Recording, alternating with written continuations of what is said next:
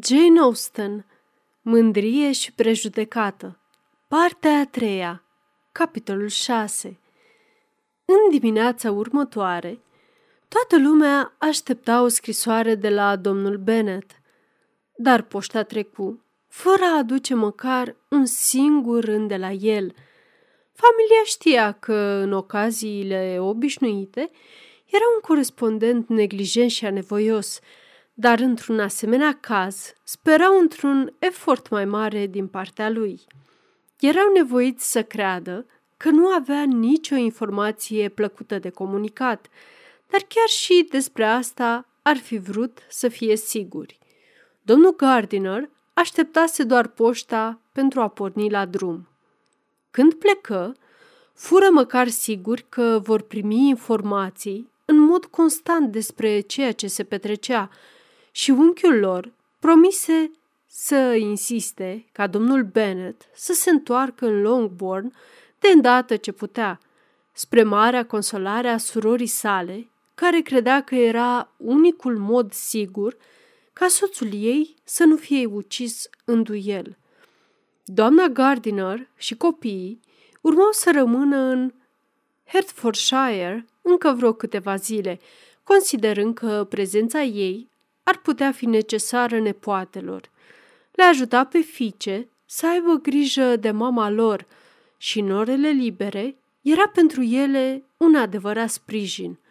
Cealaltă mătușă le vizită de asemenea frecvent, având întotdeauna, după cum ea însăși zicea, dorința de a le înveseli și a le încuraja, deși, cum nu venise niciodată fără a le spune câte ceva nou despre neseriozitatea și extravaganța lui Wickham, adesea la plecarea ei le lăsa mai deznătăjduite decât le găsise. Tot orașul Meriton părea că se străduia să-l defăimeze pe omul care, cu numai trei luni în urmă, era aproape un înger al luminii. Fu găsit datornic la toți comercianții din zonă, și relațiile sale amoroase, toate însoțite de titlul de seducător, fură extinse în toate familiile negustorilor. Toți spuneau că era tânărul cel mai ticălos din lume și fiecare începu să înțeleagă că au fost întotdeauna suspicioși privind aparența și bunătatea sa. Elizabeth deși nu avea încredere în mai mult de jumătate din ce se spunea, crezu destul încât să dea și mai mare amploare primei ei bănuieli privitoare la ruina surorii sale. Însă Jane, care credea și mai puțin din cele ce auzea, pierduse aproape orice speranță, mai ales că venise vremea când, dacă cei doi ar fi plecat în Scoția, ceea ce nu încetase nicio clipă să nădăjduiască, ar fi trebuit, după toate probabilitățile, să fi primit ceva vești despre ei. Domnul Gardiner plecă din Longbourn duminică, iar marți, soția sa primi o scrisoare de la el. Relata că, îndată ce ajunsese, îl găsise pe cumnatul său – și sfătuise să meargă la Grace Church Street, că domnul Bennet fusese la Emson și la Clapham înainte de venirea sa, dar fără a obține vreo informație mulțumitoare și că era hotărât acum să caute informații la toate hotelurile importante din oraș, întrucât domnul Bennet credea că ar fi posibil ca ei să fi tras la vreunul dintre ele când au ajuns în Londra, înainte să-și fi găsit o locuință. Domnul Gardiner nu se aștepta ca inițiativa lui să aibă vreun succes, dar cum cumnatul său credea în asta, se hotărâ să-l sprijine în a-și urma de mersul. Adăugă doar că domnul Bennet nu părea dornic să plece din Londra și promise să scrie din nou în curând, era și un postscriptum după cum urmează. I-am scris colonelului Forster rugându-l să afle dacă va fi posibil de la unii apropiați ai tânărului din regiment dacă Wickham avea ceva rude sau cunoscuți care ar fi putut ști în ce parte a orașului se ascunde acum, dacă era cineva la care ar fi putut apela cu posibilitatea de a obține un punct de reper, ar fi fost de mare folos. În prezent, nimic nu ne poate ghida. Colonelul Forster, îndrăznesc să spun, va face tot ce stă în putință să ne ajute în acest lucru. Dar, după ce m-am mai gândit, poate că Lizzie ne-ar putea spune mai bine decât oricine altcineva ce rude în viață are el acum. Lui Elizabeth nu-i fu prea greu să înțeleagă de unde venea acest respect pentru lucrurile pe care ea le-ar fi știut, dar nu-i stătea în putere să dea vreo informație pe atât de mulțumitoare pe cât o merita acest compliment. Nu auzise niciodată ca el să fie avut alte rude decât pe tatăl și pe mama sa, ambii răposați cu mulți ani în urmă. Era posibil totuși ca unii din cunoscuții săi în regiune să poată da mai multe informații și, deși nu era prea încrezătoare în a aștepta așa ceva, încercarea merita a fi făcută. Fiecare zi la Longbourn era acum plină de neliniște, dar cea mai zbuciumată parte a fiecarei zile era atunci când așteptau poșta. Sosirea scrisorilor era prima mare neliniște a dimineții. Prin scrisori se putea spune orice, fie de bine, fie de rău, li se putea comunica și așteptau, cu fiecare zi care urma, să primească noi vești importante. Dar, înainte să mai afle ceva de la domnul Gardiner, sosi din nou o scrisoare pentru tatăl lor, din altă parte, de la domnul Collins. Cum Jane primise dreptul de a deschide tot ce venea pentru el în absența lui, o citi, iar Elizabeth, care știa ce ciudățenii cuprindeau scrisorile acestuia, își aruncă și ea ochii peste umărul lui Jane. Scria după cum urmează. Dragul meu domn, mă simt obligat, datorită relațiilor noastre și a poziției mele în societate, să deplâng alături de dumneavoastră chinul cumplit pe care îl îndurați acum și de care am fost ieri informat printr-o scrisoare din Fertfordshire. Fiți convins, dragul meu domn, că doamna Collins și cu mine vă compătimim cu sinceritate pe dumneavoastră și toată respectabila dumneavoastră familie în nenorocirea în care vă aflați, care trebuie să fie dintre cele mai dureroase, deoarece provine dintr-o cauză pe care timpul nu o poate repara.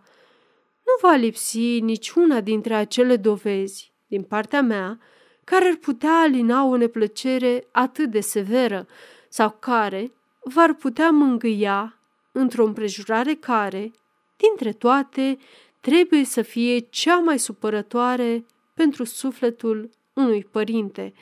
Moartea fiicei dumneavoastră ar fi fost o binecuvântare în comparație cu aceasta și este și mai trist că există motive de a presupune după cum mă informează draga mea Charlotte, că purtarea libertină a fiicei dumneavoastră se datorează unei indulgențe prea mari, deși, în același timp, spre consolarea dumneavoastră și a doamnei Bennet, sunt înclinat să cred că firea ei înnăscută trebuie să fi fost rea, altfel nu s-ar fi putut face vinovată de o asemenea grozăvie la o vârstă atât de fragedă.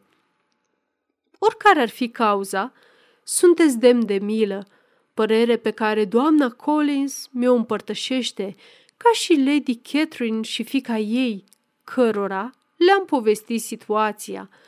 Ele sunt de acord cu mine în a considera că acest pas greșit al unei fiice este o rușine pentru viitorul tuturor celorlalte, căci cine va mai vrea, cum spune chiar Lady Catherine, să intre într-o asemenea familie și această considerație mă face să mă gândesc și mai mult, cu o și mai mare satisfacție, la un anumit eveniment din noiembrie trecut, pentru că, dacă ar fi fost altfel, aș fi fost implicat în toată durerea și dezonorarea dumneavoastră. Prin urmare, dați-mi voie să vă sfătuiesc, dragul meu domn, să vă consolați pe cât posibil, să îndepărtați din sufletul dumneavoastră pe fica cea nedemnă și să o lăsați să-și culeagă roadele odiosului ei păcat. Rămân, dragă domnule, etc., etc. Domnul Gardiner nu mai scrise până nu primi un răspuns de la colonelul Forster și nici atunci nu a avut ceva mai plăcut să le transmită. Nu se afla o singură rudă a lui Wickham cu care acesta să țină legătura și era sigur că nu avea nici una mai apropiată în viață. Avusese în trecut multe cunoștințe, dar de când intrase în miliție, nu părea să mai fie legat de nicio prietenie mai strânsă cu cineva. De aceea, nu era nimeni care să poată fi indicat pentru a da ceva informații despre el și în starea deplorabilă în care se afla, în plan financiar, exista și un foarte puternic motiv de discreție, care se adăuga la teama de a fi descoperit de rudele Lidiei, pentru că abia ieșise la iveală că el lăsase datorii de onoare în urmă de o valoare considerabilă. Colonelul Forster credea mai mult de o mie de lire să fi fost pentru a acoperi cheltuielile din Brington. Datora o mulțime de bani în oraș, dar datoriile de onoare erau și mai mari. Domnul Gardiner nu încetă să ascundă aceste informații familiei din Longbourn. Jane le primi cu oroare. Un excroc!" strigă ea. Asta e ceva cu totul neașteptat. Nici nu mi-am închipuit un asemenea lucru. Domnul Gardiner adăugă în scrisoarea sa că se puteau aștepta să-l vadă pe tatăl lor acasă în ziua următoare, adică sâmbătă. Descurajat de insuccesul încercărilor lor, acesta cedase insistențelor cumnatului său de a se întoarce, lăsându-l pe el să se ocupe de orice prilej apărut pentru continuarea căutării. Când doamna Bennet fu înștiințată despre acest lucru, nu se arătă pe atât de mulțumită pe cât se așteptau copiii săi, luând în considerație cât fusese de înspăimântată înainte în legătură cu viața acestuia. Cum? Vine acasă fără sărmana Lidia?" strigă ea. Cu siguranță nu va pleca din Londra înainte să fie găsit. Cine se va duela cu Wickham, forțându-se să se însoare cu ea dacă el se întoarce? Deoarece doamnei Gardiner începuse să fie dor de casă, se stabili ca ea, împreună cu copiii, să meargă la Londra în momentul când domnul Bennet se întorcea la Longbourn. Prin urmare, trăsura îi duse pe ei în prima etapă a călătoriei și se întoarse cu stăpânul. Doamna Gardiner pleca de la dâns și cu totul nelămurită asupra lui Elizabeth și a prietenului ei din Derbyshire, care se ocupase de ea în acea parte a lumii. Numele lui nu fusese niciodată pronunțat în prezența lor de către nepoată din proprie inițiativă, iar modesta speranță pe care doamna Gardiner o avea cum că va primi o scrisoare de la el, nu dusese la nimic. Elizabeth nu primise nicio scrisoare care să fi putut fi din Pemberley de când venise. Starea deplorabilă în care se afla familia făcea inutilă orice altă explicație pentru tristețea ei și din aceasta, prin urmare, nu se putea deduce nimic, deși Elizabeth, care își cunoștea acum destul de bine sentimentele, era perfect conștientă că, dacă nu l-ar fi cunoscut pe Darcy, ar fi suportat ceva mai bine grozăvia dezonoarei Lidiei. Ar fi cruțat-o, credea ea, de o noapte nedormită din două. Când domnul Bene sosi, avea aerul său obișnuit, de liniște filozofică. Fu la fel de laconic pe cât avea obiceiul să fie, nu menționă nimic despre problema pentru care fusese plecat și trecu ceva timp până când fetele sale avură curajul să vorbească despre asta. Abia după amiază, când li se alătură și el pentru a servi ceaiul, Elizabeth se aventură să aducă subiectul în discuție.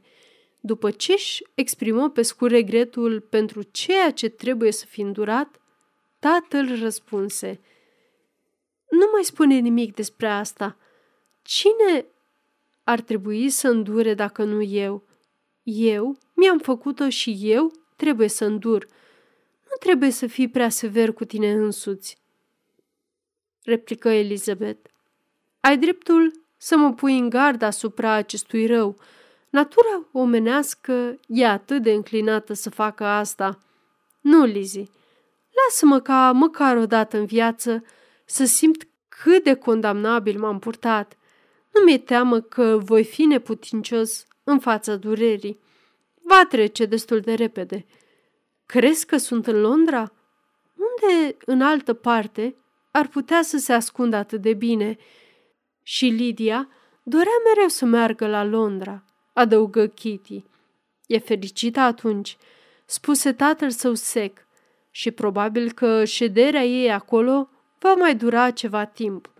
Apoi, după o scurtă tăcere, continuă. Lizzie, nu sunt supărat pe tine, pentru că ai avut dreptate cu ceea ce m-ai sfătuit în mai și, luând în considerație cele întâmplate, asta arată oarecare maturitate de gândire. Fură întrerupți de domnișoara Bennet, care veni să ia și să-i aducă ceaiul mamei sale. Iată o demonstrație, strigă el, care are o parte bună.